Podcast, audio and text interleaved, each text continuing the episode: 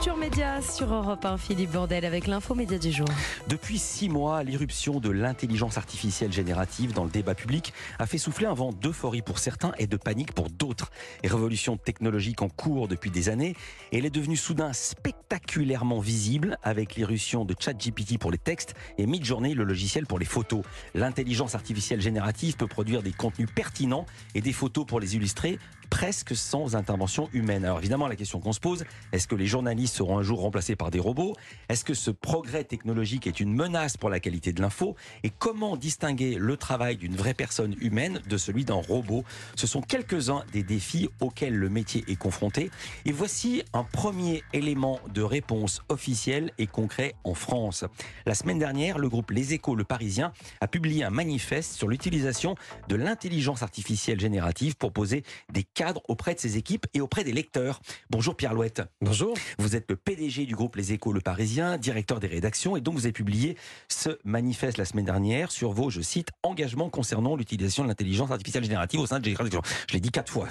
Comment est né ce texte et pourquoi l'avez-vous rendu public? Alors Philippe, très bonne euh, question. Ça fait des années en fait que l'intelligence artificielle existe. Ça fait des années qu'on en utilise des bouts. Et puis tout d'un coup est apparu ChatGPT 1, 2, 3, 4, la dernière livraison ayant gagné 100 millions d'utilisateurs très très vite, plus vite que jamais aucune technologie n'avait atteint ce seuil-là. Donc on s'est dit, il y a là une nouvelle révolution qui va impacter bien des façons euh, dont on travaille et dont on réfléchit. Il faut qu'on se pose un instant et avec euh, l'ensemble des rédactions, on a plus de 700 journalistes dans le groupe Les Écoles Parisiens, l'ensemble des patrons de ces rédactions-là, on s'est dit comment fait-on pour avancer et surtout poser quelques cadres de fonctionnement, poser quelques principes? Alors, ce qu'on a fait déjà, c'est réfléchir à la définition. La définition de ce qu'on appelle les intelligences artificielles, je la lis pour C'est quoi la différence entre l'intelligence artificielle dont on parle beaucoup et l'intelligence artificielle générative? Alors déjà, je la lis parce que je voulais être sûr de ne pas me tromper dans les mots. Les intelligences artificielles, ce sont un ensemble de théories et de techniques mise en œuvre en vue de réaliser des machines capables de simuler l'intelligence humaine. C'est super important. Des techniques, des machines pour simuler l'intelligence. Et simuler, ça dit tout. Ça n'est pas de l'intelligence humaine. Pour moi, c'est le, premier grand principe pour moi. L'intelligence artificielle, elle est ce que l'on en fait. Et elle est aussi ce que l'on n'en fait pas. Ça pose pour moi tous les grands principes. Nous avons décidé d'être les premiers dans un ensemble de rédactions dans, ce pays à poser des principes. Nous n'utiliserons pas l'intelligence artificielle euh, elle ne remplacera pas les journalistes. On utilisera de l'intelligence analytique pour préparer des documents, mais pas pour écrire des textes. Et en tout cas, à chaque fois qu'il y aura des morceaux d'intelligence artificielle qui auront été utilisés, par exemple dans un article sur l'intelligence artificielle, on le spécifiera. Mmh. Je, vais, citer euh, un papier du Figaro hier qui, fait référence à ce qui se passe aux États-Unis parce que c'est le pays pionnier en la matière. Euh, le Washington Post utilise depuis 2016, donc c'est pas récent, 2016, son robot reporter héliographe pour produire un millier d'articles sportifs et politiques à l'année. Et beaucoup d'horoscopes et de grilles de jeux ou de quiz sont générés à l'aide de l'IA. Rien de tout ça aux Parisiens, rien de tout ça aux échos.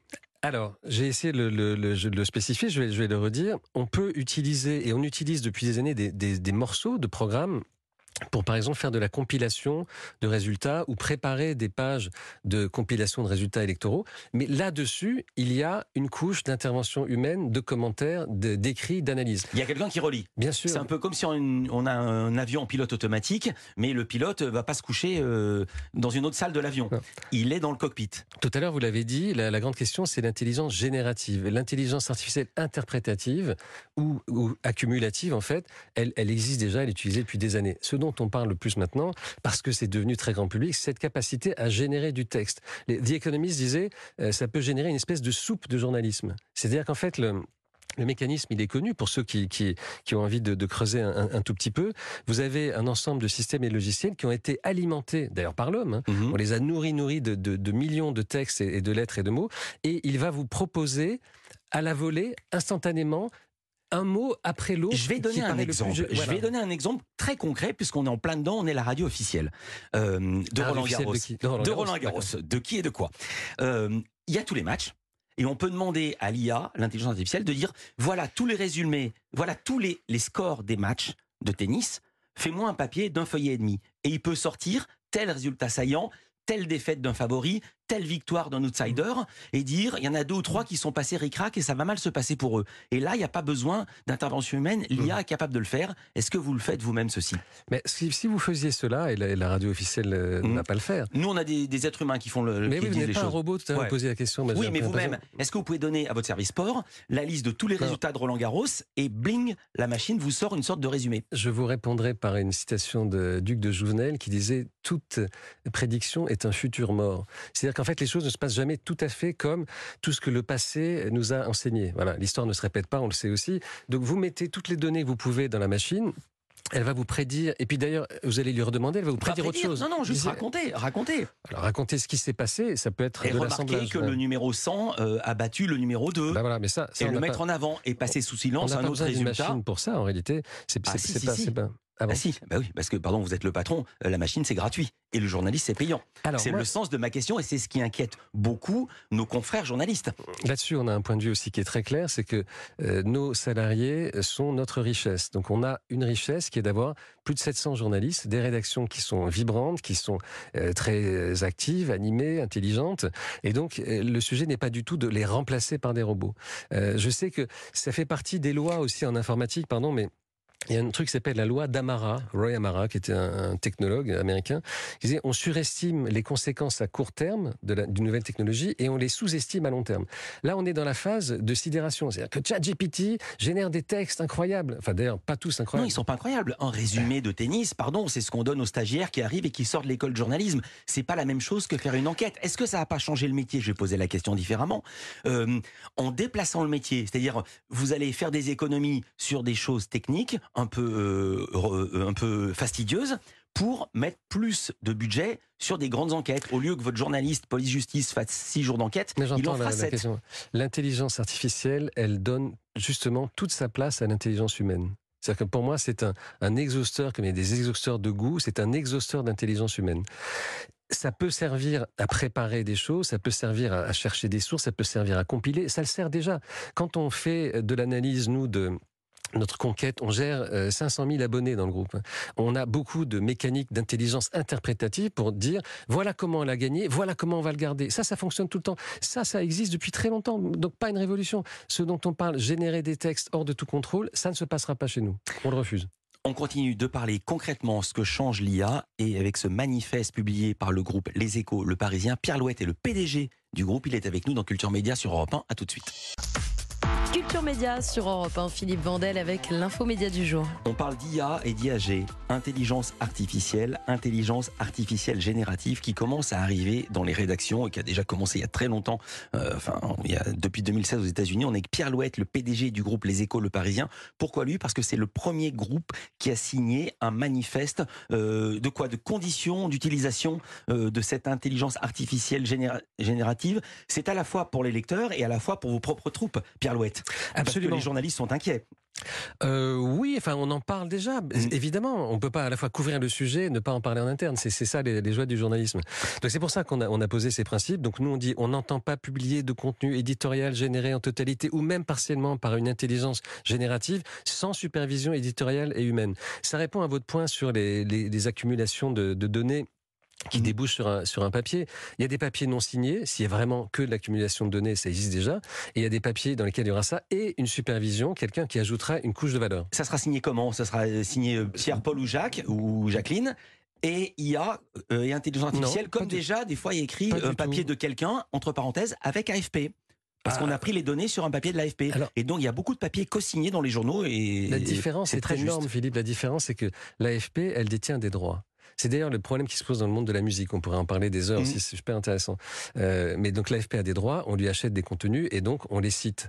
Euh, quand euh, le Parisien est repris toute la journée par toutes les rédactions de ce pays, parfois par celle-ci aussi. Je souris, je veux dire pourquoi. J'allais bah, vous en parler. Ah parce que Bruno Donnet, au contraire, Bruno Donnet a montré un papier du Parisien l'autre jour, repris par toutes les rédactions. Et cité, j'espère, par Bien sûr que non. confraternelle. Bien sûr que non. C'est pour ça que je voulais... toute l'élégance qui caractérise les confrères. Voilà. Du tout, du tout. Ah bon, c'est bizarre. Donc en tout cas, nous, au passage, on est super fiers que le Parisien soit pillé à ce moment-là. Si on n'était jamais repris, c'est un petit peu embêtant. Mais en tout cas, on a parfois l'impression d'être le service public de l'info. C'est-à-dire qu'on couvre tout, tout est là, tout est bien traité, bien, bien sourcé, avec des infos très mmh. originales très souvent. Et c'est repris. Non, mais franchement, certains nous citent et, c'est sympa. D'autres le font pas. Et je pense que c'est important qu'ils élèvent leur niveau de jeu. Mmh. Alors, je vais vous le dire, c'était un papier de Maxime Guéraud du Parisien. Le sujet, c'était le crédit conso qui était davantage utilisé, non pas pour s'acheter quelque chose, mais pour boucler les fins de mois, pour dire le degré d'endettement dans lequel se trouvaient les Français et les difficultés. Le papier est sorti dans le Parisien le mardi 23 au matin. Le soir même, on a entendu sur TF1, sur France 2, sur France 3, sur M6, exactement le même sujet, avec exactement les mêmes intervenants que dans l'article. C'était Bruno Donnet qui avait relevé ça. Quand vous voyez ça, euh, vous dites c'est super, on a fait l'actu, ou vous dites mais quel scandale, nos confrères ne prennent même pas le soin, l'élégance de nous citer. Ah, vous avez tout dit. Je peux rien ajouter. C'est à la fois ça et ça. C'est que, euh, encore une fois, c'est bien de, de, fournir des ingrédients, de sortir des sujets, de faire des papiers tellement synthétiques, tellement pédagogiques, tellement à hauteur de femmes et d'hommes que tout le monde les reprend. Mais ça serait quand même pas mal de euh, se voir plus souvent cité quand on a sorti Vous tout les appelez parfois ou pas? Euh, Je sais pas si les, les, collègues le font. Moi, ça... j'appelle pas par principe. J'ai pas envie de. Non, si c'est pas vous, mais quelqu'un de chez vous. Est-ce que bah, quelqu'un de chez vous appelle les rédacteurs Parce que là, c'était quand, même manifeste. Ils parlent. Oui, oui, oui. Oui, c'est manifeste. C'est souvent. Alors, en tout cas, on était parti de l'IA. On y mmh. revient parce que euh, dans le cas de l'IA, elle n'est pas une euh, personne détentrice de, de droit. Donc, c'est pas du tout pareil. L'AFP, il faut la citer. Le Parisien, ça serait sympa de le citer plus souvent. Ou les Échos, d'ailleurs, quand ils sont repris par beaucoup également. Mmh. Et en tout cas, l'IA, non, c'est une ressource, un ingrédient, ça fait partie des choses. Et encore une fois, il y aura chez nous une couverture, un traitement, un apport, un input, une valeur ajoutée humaine. Et donc, le papier sera signé dès lors qu'un journaliste ou une journaliste sera intervenu. Il suffit pas d'avoir une bonne info. Si on n'arrive pas à la vendre, euh, ça marche beaucoup moins bien. Je vous apprends rien. Euh, on parle de l'IA pour faire des papiers. Est-ce que vous vous servez de l'IA pour générer des titres et des bons titres? Non, euh, euh, on s'en sert pas. On, on s'en sert pas. Encore une fois, on s'en sert pour analyser des comportements de consommation. Et ça, encore une fois, mmh. ça, ça, fait très longtemps. On s'en sert pour analyser la conquête d'abonnés, la gestion de ces abonnés. Demain, on pourrait tout à fait euh, s'en servir pour euh, travailler sur des ressources euh, documentaires, faire des synthèses de ce qu'on cherche. Mais pas la titraille. Pas la titraille, pas pas l'écriture. Moi, vraiment, je, je l'ai déjà dit, je le redis. Je trouve que c'est une façon de, de travailler, peut-être d'accentuer, d'accélérer, de favoriser le travail, mais ça laisse toute sa place et même ça restitue toute sa place à la différence, à l'intelligence humaine, à la spécificité, aux angles originaux. Est-ce que vous investissez au sein du groupe de l'argent pour développer vos propres outils d'IA ou est-ce que c'est des dépenses trop grosses pour un, groupe de presse? Non, on a, on a beaucoup, encore une fois, de logiciels d'interprétation. On a, on a développé euh, une vraie compétence en matière d'analyse de data au sein du groupe. On a, on a internalisé, développé des, des compétences parce que c'est essentiel aujourd'hui. Aujourd'hui, on est devenu ce que j'appelle moi une médiathèque compagnie. Donc il y a plus de 700 journalistes et il y a 150 euh, techniciens d'une façon ou d'une autre dans l'ensemble euh, des sociétés, des 33 sociétés du groupe, qui vont intervenir dans un domaine technique. Mmh. Donc il faut, et vous l'avez très bien dit, il faut produire des trucs fantastiques, mais il faut aussi les adresser aux bonnes personnes, mmh. qu'elles les reçoivent et qu'elles les lisent. Et est-ce que vous contrôlez ce que font vos journalistes? Est-ce que vous pouvez vous rendre compte qu'il y a un pigiste qui vous ramène un papier et vous vous rendez compte qu'il a été écrit en partie par l'IA Déjà, est-ce que vous tentez de le détecter comme il existe à Radio, à Radio France en logiciel? Qui permet de voir s'il n'y a pas du plagiat. Alors déjà, moi, je contrôle pas ce que font mes journalistes. non, mais vous, c'était un vous général. Hein. Je, le dis, les directeurs de rédaction et les chefs de service et l'ensemble de la hiérarchie, c'est très important. Dans, dans, une rédaction, vous le savez très bien, il y a une hiérarchie. Et donc cette hiérarchie, elle a pour but et fonction de proposer des sujets, parfois, d'en accueillir d'autres, de relire, de vérifier. Ça fait partie de leur boulot. Ça va être une nouvelle charge peut-être pour eux, mais gageons que le professionnalisme des, des journalistes dans ce pays fera qu'on va pas avoir des, des fake, euh, des fake journalistes. Donc euh, vous ne contrôlez pas ceci? Et je pense qu'ils le font eux. Moi, je ne ah. contrôle pas à titre personnel. Mais je pense que ça fait partie du boulot de, de vérifier. Euh, on, on, a, pour l'instant, plus souvent vu des cas de plagiat chez les auteurs de littérature ou chez les auteurs d'essais que dans le journalisme. Maintenant, euh, on doit on doit se méfier de ça à l'avenir parce que effectivement, ça sera facilité. Le fake est facilité, la vérité c'est toujours plus compliqué et l'originalité c'est encore plus compliqué. Mais c'est ça qui donne de la valeur. Ce que les lecteurs attendent de nous, ce sont des papiers originaux. C'est pour ça qu'ils sont repris quand ils sont très bons. Donc on doit chercher des angles, des traitements originaux et ça va ça va être ça le boulot dans le futur encore plus qu'hier. Euh, juste un mot, comment est l'ambiance en ce moment au sein du groupe? Le 23 mars dernier, il y a eu un petit peu de flottement. Il y a eu le départ du directeur de la rédaction des Échos qu'on connaît bien ici, Nicolas Barré. Les journalistes avaient initié une grève des signatures et soupçonné une ingérence de l'actionnaire LVMH. Est-ce que les tensions sont apaisées? Comment ça va? Oui, alors du côté des, échos, on est simplement en train de gérer cette phase dans laquelle on, va proposer, et c'est bien le rôle de l'actionnaire, c'est d'ailleurs marqué ainsi dans la charte au fond de, des échos, proposer un nouveau directeur des rédactions. Pour l'instant, on a François Vidal qui fait extrêmement bien fonction, mais qui n'est pas encore officialisé. Et puis, il y aura tout le processus de, de désignation et de validation. Du côté du Parisien, il y a un travail qui est très intéressant qui est mené sur la définition de la ligne éditoriale. C'est super intéressant parce que la ligne éditoriale, elle appartient. Bien sûr, les journalistes avaient l'impression que le journal était un petit peu partisan, orienté et, pour dire les choses d'un mot, pro-gouvernemental. Mais j'ai envie de le dire ici, dans cette maison précisément, la ligne éditoriale, elle est fixée par le propriétaire. C'est-à-dire qu'on ne peut pas être propriétaire et ne pas avoir la moindre idée de ce qui va être dit euh, à l'antenne ou dans les journaux que l'on possède. Elle est fixée, elle est déterminée par lui. Par exemple, chez nous, les échos a dans euh, son accord d'indépendance marqué, c'est un journal de tradition libérale. Si on a une vision marxiste de l'économie, il ne faut pas travailler aux échos. Mais c'est très clair. Et en tout cas, euh, vraiment, il faut l'éviter parce qu'on va être très malheureux parce que ça n'est pas un journal de cette catégorie-là. L'humanité, la croix, il y a plein de journaux avec plein d'opinions très fortes. Je, finis, pardon, juste d'un mot. Oui, parce que là, il faut, il faut finir. Donc voilà. Ensuite, la direction de la rédaction détermine cette ligne éditoriale et elle est partagée avec la rédaction. Elle n'est pas définie par la rédaction. Merci Pierre Louette. Je rappelle que vous êtes PDG du groupe Les Échos Le Parisien. Merci pour ces précisions. et c'était vous en personne, c'était pas un robot.